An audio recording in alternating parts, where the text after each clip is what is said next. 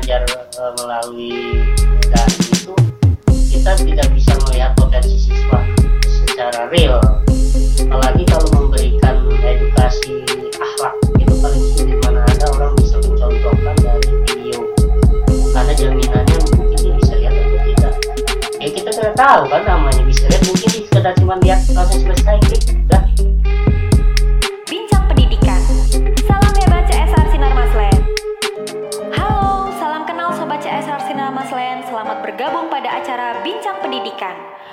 Semoga Sobat CSR Sinar Maslen senantiasa diberikan berkah kesehatan dan kesuksesan. Amin. Sebagai bentuk kepedulian dan tanggung jawab sosial perusahaan terhadap perkembangan pendidikan, CSR Sinar Maslen bidang pendidikan dan bagian dalam program pembinaan sekolah, kami mengadakan kegiatan Bincang Pendidikan.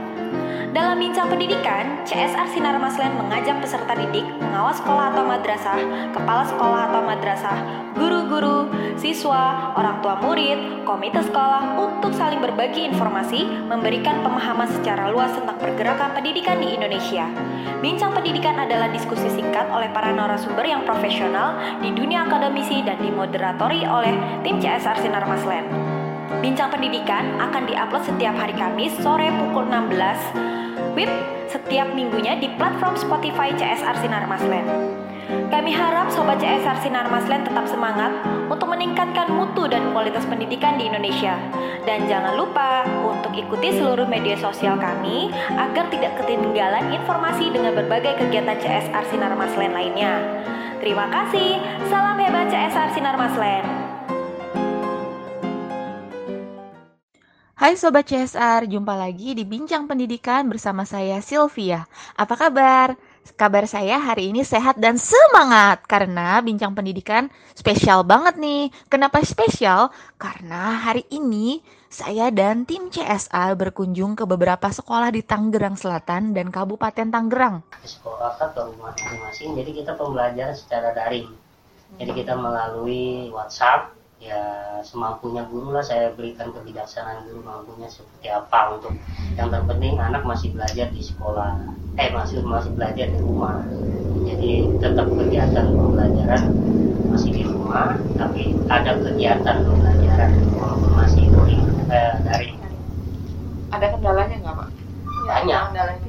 kalau kendala banyak kemarin tuh kami ada pembinaan dari pengawas ditanya satu persatu ya memang banyak karena kan kalau tidak maksimal. Kalau mengajar eh, melalui eh, daring itu kita tidak bisa melihat potensi siswa secara real. Apalagi kalau memberikan edukasi akhlak itu paling sulit. Mana ada orang bisa mencontohkan dari video. Karena jaminannya mungkin dia bisa lihat atau tidak. Ya kita nggak tahu kan namanya. Bisa lihat mungkin dia sekedar cuma lihat langsung selesai klik udah tapi kan yang kita inginkan adalah contoh karakter yang kita berikan langsung. Kalau di sekolah kan kita bisa memberikan pendidikan karakter kepada anak membentuk mereka. Karena kan anak itu benar-benar bahwa perkembangan mereka itu butuh diarahkan bukannya dibiarkan. Kalau di, tidak diarahkan diberikan pendidikan karakter nanti mereka jadi pertumbuhannya jadi semaunya gitu. Seikutnya dia pengetahuan dia tahunya bagaimana. Tapi kalau ada guru yang mencontohkan dia bisa mengikutinya begitu itu yang paling sulit pendidikan karakter untuk anak melalui video itu agak sulit. Jadi itu yang hambatan menurut. Bapak itu hambatan yang paling terasa ya. Tapi respon anak gimana Pak? Selama daring ini apa gimana gitu responnya? respon dari orang tua dulu. Orang tua itu kewalahan. Banyak yang asal udah ketemu saya pak kapan ini masuk? Saya udah lelah ini karena anak susah di ininya. Kalau di rumah itu dikasih tugas dari gurunya lewat eh, WhatsApp itu anak malas ngerjainnya. Karena harus dimarahin dulu sama orang tuanya kadang ayah saya pak. Nah, yang kedua dari anak sendiri eh, kita nggak bisa mengukur. Karena kan kadang kalau dikirim video balasan ataupun vid- tugas dari uh, guru tugas dari guru kemudian dikirim ke nomor guru tersebut biasanya kadang ada bantuan dari orang tua yang kita tidak tahu juga ada begitu itu yang sering terjadi. Jadi orang tua yang ngerjain gitu ya. Jadi bukan anaknya. Jadi kita sulit untuk mengukur uh, per- perkembangan mereka dari segi uh, pengetahuannya dari segi karakter akhlaknya dan lain-lainnya. Tapi kita tetap ya Bismillah aja. Yang penting sesuai dengan instruksi dari pengawas untuk eh, melaksanakan pembelajaran secara daring ya kita ikuti saja makanya saya berikan kebijaksanaan kepada guru-guru model modifikasi bagaimana aja untuk sementara ini silahkan yang penting tidak keluar dari koridor yang ditentukan di kurikulum dan RTP itu aja Nah, untuk siasatin itu eh, apakah ada ide baru atau inovasi yang dilakukan Bapak atau guru-guru menyiasati hambatan-hambatan tersebut, Pak? Ada yang udah pernah dilakukan mungkin atau sedang dilakukan?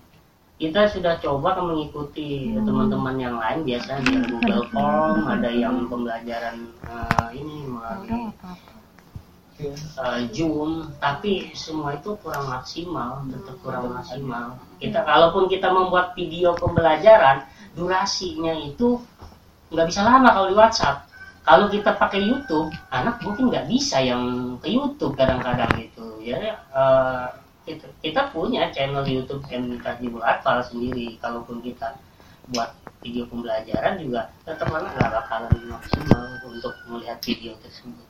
Ya mudah-mudahannya ke depan itu anak apa anak punya perkembangan mengetahui teknologi gitu. Karena kan dulu anak tuh dilarang sama gurunya. Jangan main handphone. Handphone itu kita larang. Jujur saya nggak ngomong-ngomong eh, anak itu yang bawa handphone kita suruh atau kita cita.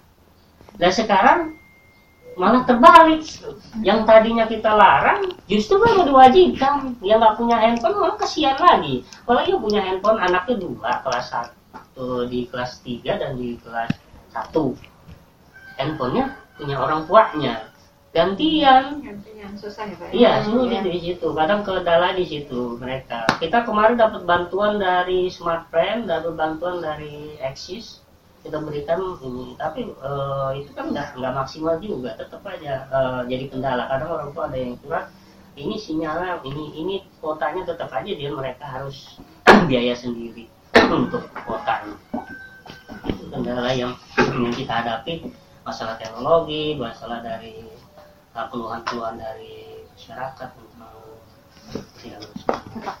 Tapi untuk nanti seandainya nanti diizinkan untuk PTM, eh, apa yang sudah dipersiapkan sekolah untuk mendukung ada beberapa persyaratan gitu ya Pak ya Iya. bisa PTM. Apa yang sudah dilakukan?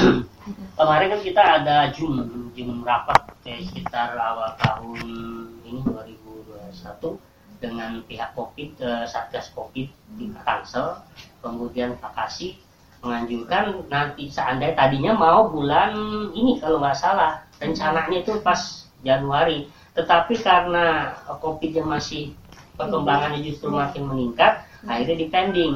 Nah, tapi dibolehkan kepada sekolah-sekolah dengan ketentuan syarat ada ada ada surat izin kalau nggak salah surat izin dari satgas covidnya.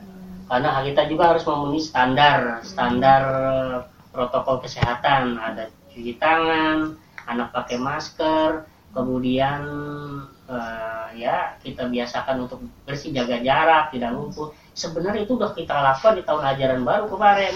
Kita cuci tangan wastafel memang ada satu ya tapi kita anak kita satu pos nih satu pintu. Masuknya teratur ya kita keluar juga pun kita kontrol jangan sampai keluar. Kita artinya kalau keluar cuci tangan lagi. Atau keluar tetap aja itu kita di apa di dihimbau untuk tidak boleh melakukan pembelajaran tatap muka. Itu masuk full atau dibikin dua sesi? full saya waktu itu.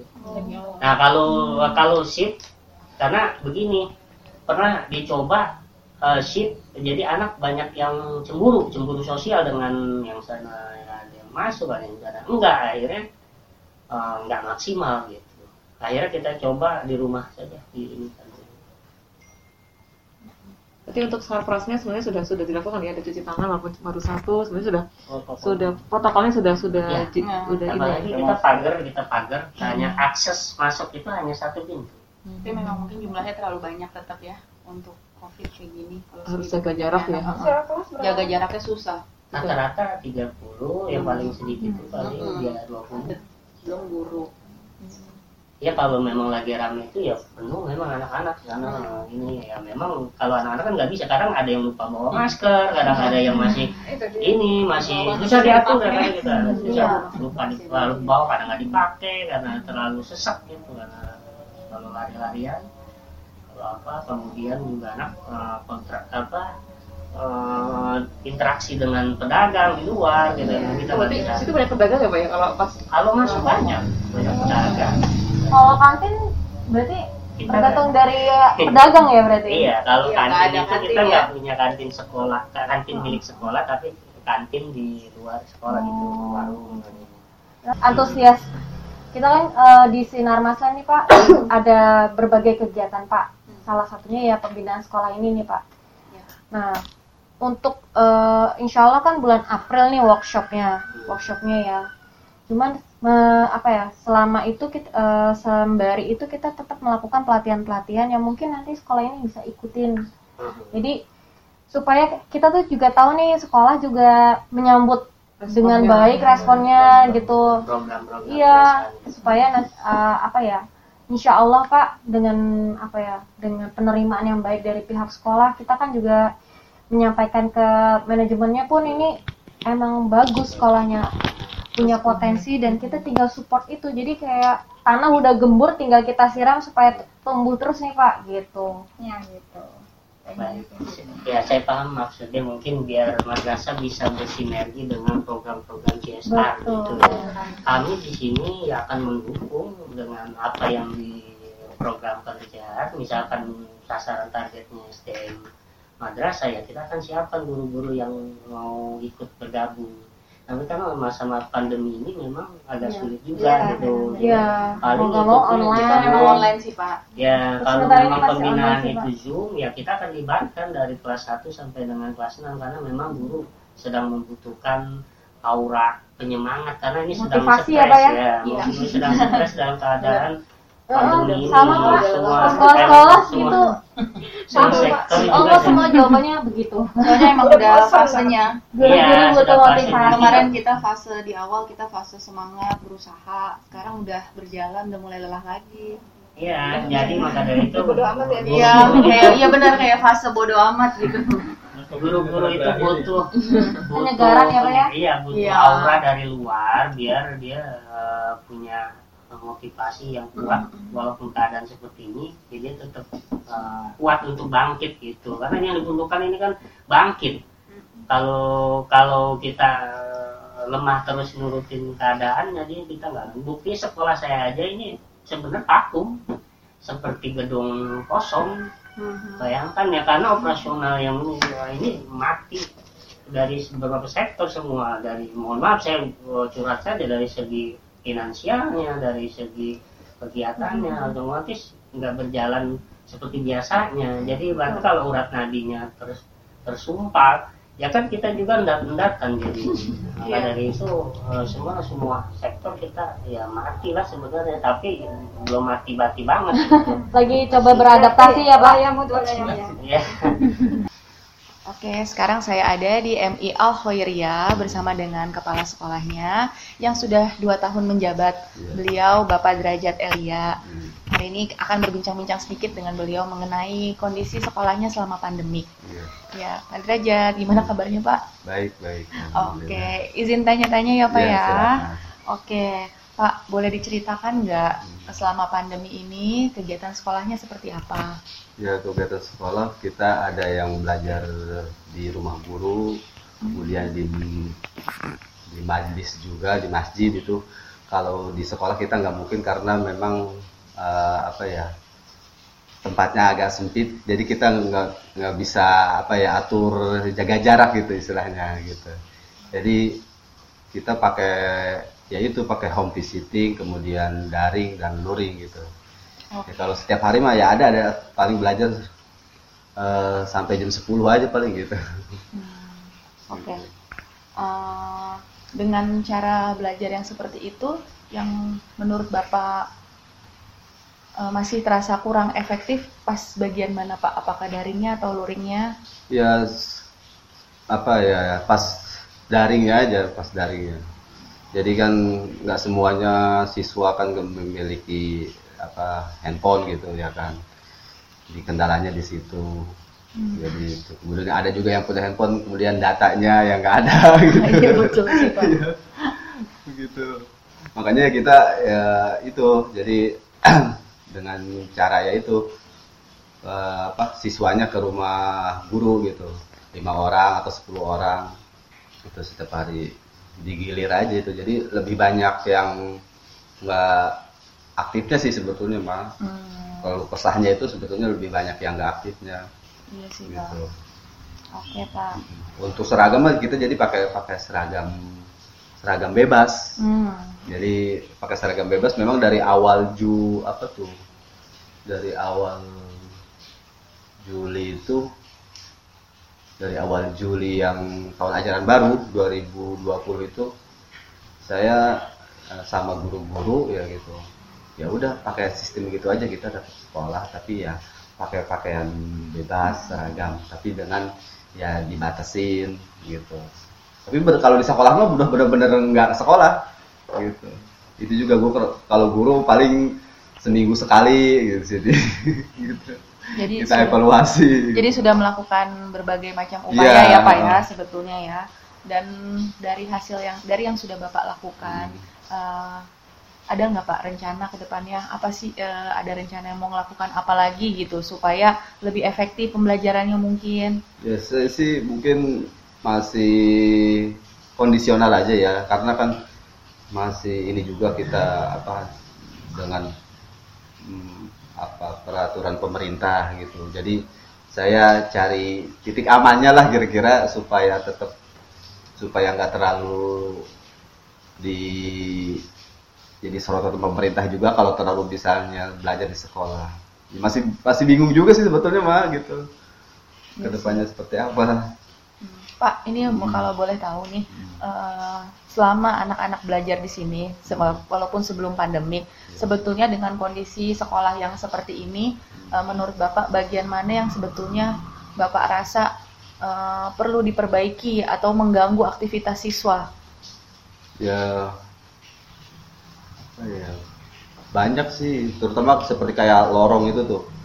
Lorong itu dari bentuk apanya nih? Bentuk fisiknya atau non fisik Eh, mungkin bentuk fisik dan non fisik keduanya oh boleh. gitu dari non fisiknya ya itu mungkin lorong itu yang eh, terlalu kecil menurut saya gitu jadi untuk akses ke toilet itu di situ yang banyak ini maksudnya agak serem gitu atau seperti apa gitu Seperti horror spot ya Pak ya? Iya, itu horror spot. Tapi kan memang nggak ideal juga karena nanti kan di belakang itu kan masih ada kelas, jadi kurang ini. Ya, terus ya itu juga dari fisiknya ya bang banyak yang ya kalau punya rezeki mah pengen ditingkat aja gitu, pengen didak aja dulu. Oke, baik Pak. Kalau Eh. gitu harapan Bapak ke depannya apa untuk sekolah ini? Eh ya mudah-mudahan sih walaupun dengan kondisi apa adanya tapi tetap semangat belajar anak-anak dan juga masyarakat eh, masih bisa istilahnya mengamanahkan anak-anak yang belajar di sini gitu jadi supaya tetap sekolah ini ya eksis lah gitu Hmm. karena tantangannya juga eh, saya rasakan ini bikin ke sini bikin susah dapat siswanya karena Hmm. saat itu juga mungkin saya masih belajar manajemennya seperti apa kemudian di sini juga dekat ke SD yang dari fisiknya itu sangat beda banget lah gitu lah. Ada tiga tingkat deket, de- berdekatan sekali gitu. Terus di juga di sini juga penduduknya juga masih yang sedikit gitu ya masih yang sedikit. Jadi rata-rata orang hanya orang kampung sini aja yang eh, belajar di sini gitu. Kita makanya kalau kita dampingi itu Pak berdasarkan postingan Bapak mungkin. Hmm. ke depannya harapan kita nih Pak kalau apa pun pergerakan perubahan sedikit pun Pak saya berharapnya bisa Bapak share nih ke grup. Jadi kita bisa ngelihat oh, ME Health Arya ini siapa ya? Nah itu nanti mungkin dari situ.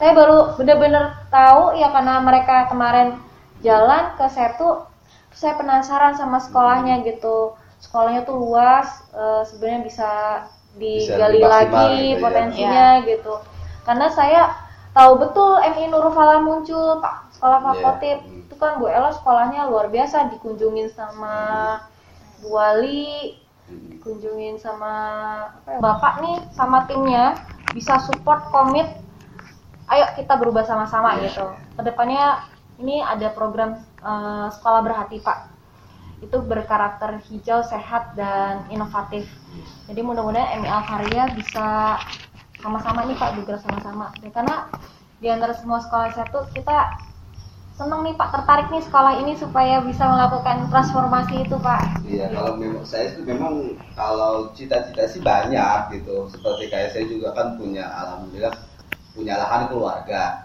gitu. Jadi seling eh, sekitar 5000 meter. Itu rencana saya mau dijadiin eh, buat mereka juga bercocok tanam dan lain sebagainya. Gitu. Cuman ya udah Oh, klik ya oh, pak ya? Iya, cuman ya tinggal karena teamworknya ya pak ya? teamworknya itu yang Oke. susah itu. nanti guru-gurunya ajak di pelatihan-pelatihan Iya, komputer ya pak uh, Eh, pengembangan pengembangan lainnya supaya terlibat nih literasinya ikut matematikanya Iya. ikut kemudian bahasa Inggrisnya ikut supaya kan mereka aktif nih pak nah anak-anaknya ikut cerita cani mungkin nanti kak Silvi juga mau adain apa storytelling pakai bahasa Inggris jadi anak-anak juga eh, insya Allah nih meskipun di dalam nih Iya, tapi anak-anak tuh aktif di luar kita kan Iya. bisa memasarkan juga nih memasyarakatkan. keberadaan Iya. dan eksistensi sekolah ini ke depannya gitu. Saat ini bersama dengan Ibu Suryana, Kepala Madrasah Anasyihin. Nah, mau tanya-tanya Bu, selama pandemi kondisi sekolahnya seperti apa Bu? Ya, kondisi sekolah kita ini di khususnya di MTS Anasihin selama pandemi ini ya banyak sekali hal-hal yang memang menjadikan suatu tantangan bagi kami karena dengan kegiatan KBM terutama yang seharusnya kita ini untuk bertatap muka dengan adanya pandemik ini sehingga tidak bisa untuk bertatap muka sehingga menjadikan suatu kendala dalam proses kegiatan pembelajaran. Jadi situasi yang ada di sekolah ini ya kurang begitu nyaman gitu ya sehingga kebanyakan siswa kepada guru-guru kepada siswa eh, jadi kami hanya bisa untuk bertatap muka dengan siswa itu yang melalui eh, video ataupun YouTube dan lain-lainnya dan kebanyakan dari kami ini untuk kegiatan KBM-nya itu adalah dengan memberikan materi secara daring itu atau PJJ yaitu menggunakan WA. Hmm, dari semua hal yang dilakukan gitu kan Iya. demi me- Kelancaran. ya menggapai kelancaran proses belajar mengajar, hambatan yang tersulit apa Bu dan apa yang sudah dilakukan untuk mengatasi hambatan tersebut? Hambatan yang pertama bagi siswa kami ya karena mereka masih ada yang belum memiliki eh, handphone atau HP ya untuk sarana atau alat media pembelajaran itu sendiri. Yang kedua, ada yang sudah memiliki HP akan tetapi dari kotaknya yang masih kurang ataupun tidak ada. Ada juga dianggap memiliki HP tapi itu di dalam satu HP itu untuk alat media pembelajarannya itu jadi digunakan oleh beberapa orang di dalam satu keluarga itu sehingga banyak sekali kendala-kendalanya. Kemudian kami mengadakan eh, survei kepada siswa-siswa kami ya ternyata seperti itu. Untuk mengatasi masalah ini ketika kami mengadakan kegiatan pembelajaran di bulan-bulan yang lalu kami mengadakan pertemuan dengan siswa yaitu dalam satu minggu tiga kali tatap muka per jenjang. Kelas 7 di hari Senin kelas 8 di hari Selasa kelas 9 di hari Rabunya se apa sisa hari dari rasa satu minggu itu untuk mereka belajar di rumah setelah diberikan materi dari sekolah. Yang kemudian juga kami alhamdulillah bisa mengatasinya setelah juga ada bantuan kota untuk anak atau untuk siswa ya. Itu ada itu yang menjadikan suatu solusi bagi kami sehingga walaupun tadi ada kendala anak yang satu HP di rumahnya dipakai dengan beberapa orang gitu ya HP orang tuanya dipakai anaknya kadang-kadang bila lagi ada pemberian materi dari guru-gurunya HP-nya dibawa bapaknya atau punya ibunya itu masih ada kendala itu belum bisa untuk mencarikan solusinya karena sekolah juga belum bisa untuk istilahnya meminjamkan apalagi memberi gitu kan meminjamkan pun belum bisa gitu. jadi masih ada kendalanya gitu. Hmm, Oke baik Bu. Eh, dari dari situ udah kita ketahui ya kendalanya. Jadi kalau boleh tak boleh tahu nih uh, latar belakang dari keluarga atau orang tua siswa-siswa di Anasihin ini sendiri seperti apa Bu? Ya uh, terutama latar belakang siswa-siswa kami yaitu memang tarafnya dibilang tidak mampu atau kurang mampu yaitu karena memang perekonomian dari apa uh, usaha dari orang tua mereka hanya sebagai kuli gitu kan seperti itu. Terus, kemudian kalau masa ini banyak yang pengangguran akhirnya karena memang tidak bisa untuk apa untuk melaksanakan kegiatan di luar gitu kan. Ya seperti ataupun dagang ataupun ya kalau sini kan masih banyak galian pasir ya masih ada pasir-pasir ya kuli-kuli gitulah gitu. Seperti itu kuli nyuci di rumah tangga dan lain sebagainya hmm. itu. Ya sehingga ya dengan adanya pandemik ini mereka itu bukannya di PHK ya memang tidak ada kerjaan aja karena memang tidak tidak punya penghasilan yang tetap gitu seperti itu itulah jadi sehingga anak-anak itu ya sulit untuk mendapatkan atau memiliki alat media untuk pembelajaran terutama HP yang yang apa yang sangat kita gunakan di masa ini.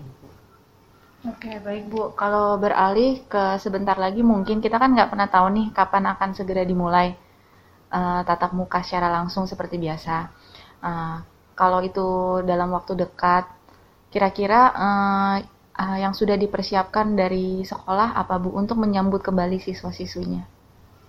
Ya kami uh, seandainya memang ini sudah mau dekat pembelajaran kita bisa tatap muka, sementara ini kami masih bisa jaga-jaga mengikuti protokol kesehatan yang sudah kami siapkan yaitulah yang mengikuti protokol kesehatan seperti itu ya di antaranya uh, tempat cuci tangan sanitizer kemudian yang sabun-sabunnya udah udah siap kita ini gitu kan kemudian sudah eh, inspektan ya ya sama semprotnya itu udah siap semuanya dan juga eh, apa spanduk-spanduk juga udah kami siapkan seperti itu. Hmm. Kalau walaupun umpamanya sudah bisa untuk bertetap muka, akan tetapi kami masih jaga-jaga seperti itu. Masih mengikuti protokol dah. Dan masker pun kami udah siapkan. Kemudian untuk guru-guru juga apa namanya itu udah kami siapkan Kalau itu kan secara mungkin fisiknya, protokol dan sebagainya ya. Hmm. Tapi kalau menurut uh, Ibu untuk sekolah sendiri, kebutuhan yang paling mendesak sebetulnya apa yang dibutuhkan oleh guru, siswa maupun sekolah? Ketika pembelajaran tatap muka. Dalam rangka dalam rangka, dalam rangka siswa kembali. Kebutuhan yang dibutuhkan oleh guru-guru ya di antaranya yaitu tadi ya eh, hal-hal yang memang untuk bisa menjaga daripada penyebaran COVID ini. Yang saya butuhkan ya di antaranya yaitu tadi kami apa hanya keterbatasan kami ya untuk PSL atau juga untuk masker terutama. Ya kalau masker kan sekarang tuh satu kali pakai ya gitu kan ada itu, itu terutama itu guru-guru kami pun yang dibutuhkan itu dan juga siswa juga. Karena ada siswa yang kadang-kadang lupa lah nggak bawa atau apa gitu. Seperti itu. Itu yang sangat mendesak kebutuhan kami seperti itu. Harapan ibu ke depannya apa bu? Dalam kegiatan pembelajaran? Ya, uh, dalam kegiatan pembelajaran ke depannya seperti apa harapan ibu? Kalau misalnya uh, harus anak-anak sudah harus bertatap muka harapannya Ibu pengennya seperti apa? Harapan kami dari pihak sekolah menginginkan situasi ini udah normal kembali, ya 100% lah kita ya. Dan juga anak-anak bisa untuk belajar aktif sebagaimana biasa ketika belum pandemik ini, yaitu dalam keadaan normal. Dan juga kita bisa tatap muka secara bebas, seperti itu. Dan juga untuk ke depannya biar anak-anak kami lebih banyak lagi menerima pelajaran atau ilmu pengetahuan langsung dari guru yang bersangkutan. Dan juga tidak ada lagi yang anak-anak belajar males-malesan. Dan juga mereka apa e, berangkat dari rumah benar-benar ingin belajar ke sini. Karena selama ini kita belum bisa untuk mengontrol siswa-siswa kita ini lebih jauh lagi keadaan mereka di rumah. Seperti itu. Jadi harapan kami mudah-mudahan pemerintah bisa terutama yaitu Menteri Pendidikan ya untuk bisa uh, memberikan kebebasan kepada siswa untuk masuk kembali atau belajar kembali secara tatap muka di sekolah. Oke, Bu Suryana, terima kasih banyak. Kalau dari anak sendiri, itu melihat dari respon yang sudah berjalan selama ini mereka itu kangen kangen dengan sekolah kangen dengan teman-temannya kangen dengan guru-gurunya kangen dengan lingkungan sekolah.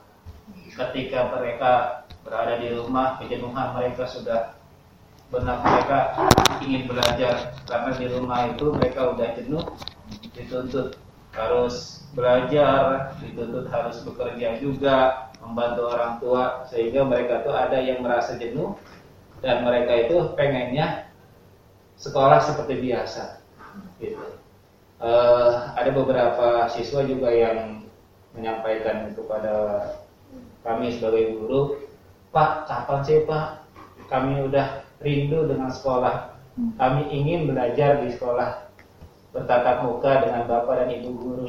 Karena kalau di rumah itu permasalahannya dikit-dikit dibentak, dikit-dikit dibentak dan lain sebagainya. Kena omelan terus, sedikit istirahat, sangkanya malah main game dan lain sebagainya.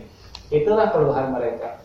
Jadi kita eh, saat ini berharap bisa segera mungkin untuk bisa bertatap muka untuk proses pembelajaran KBM. Tentunya rindu dengan sekolah, sekolah yang menyenangkan. Ya, kalau mereka tatap muka, apakah mereka sudah siap secara anak kan punya tatap muka juga, apakah ya. mereka sudah siap dengan SOP-nya segala macam, sudah memahaminya gitu? Ya. Standar mereka sekarang ini karena memang sudah hampir saat ini satu tahun berjalan, sehingga mereka tuh akan semakin paham, akan semakin uh, memahami bagaimana mereka saat ingin sekolah. Berarti punya resiko harus punya resiko. Di antaranya adalah setiap hari berarti mereka harus bawa masker pakai masker.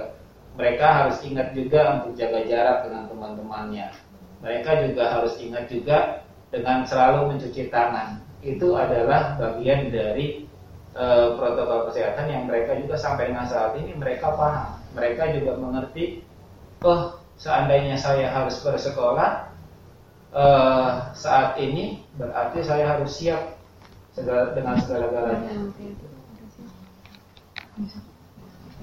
Ya mereka juga selama selama ini ya, selama mereka di rumah, secara mereka tidak mengerti tentang hal pelajaran, mereka kalau tidak mempunyai kuota, kalau tidak ada handphone, mereka datang. Mereka datang menanyakan langsung kepada guru. Tapi gurunya kalau guru alhamdulillah standby. Alhamdulillah. Guru kami mewajibkan untuk datang tiap hari setiap mereka ada jam pembelajaran. Jadi memberikan tugasnya dari sekolah.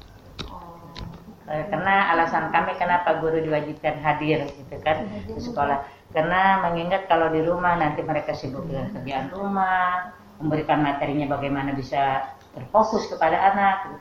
Karena diwajibkan untuk hadir dari jam 8 sampai jam 19 atau sampai jam 12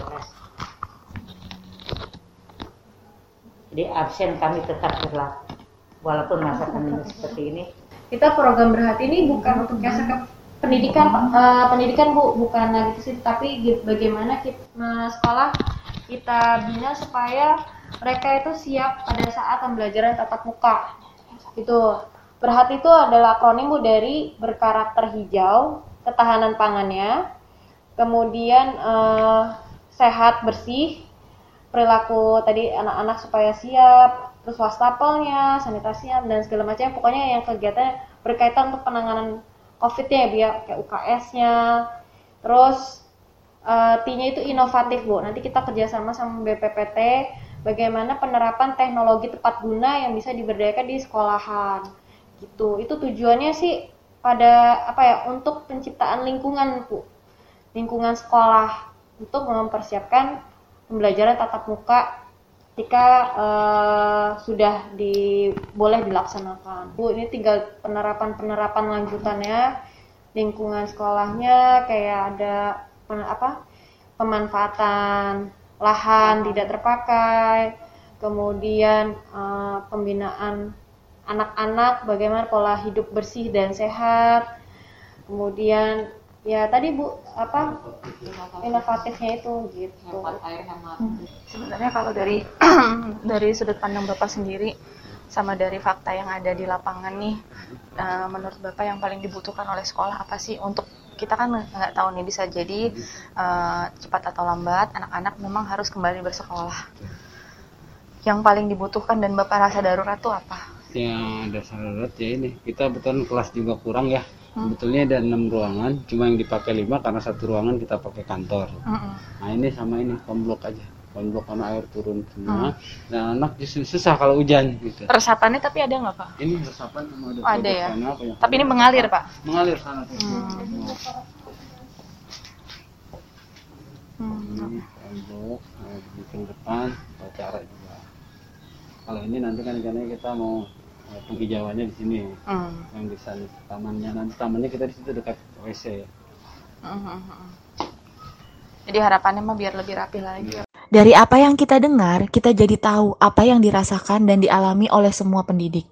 Bisa jadi, yang mereka alami juga dialami dan dirasakan oleh kita semua. Semoga episode kali ini dapat menjadi refleksi bagi kita semua. Terima kasih sudah mendengarkan. Sampai jumpa lagi minggu depan di Bincang Pendidikan.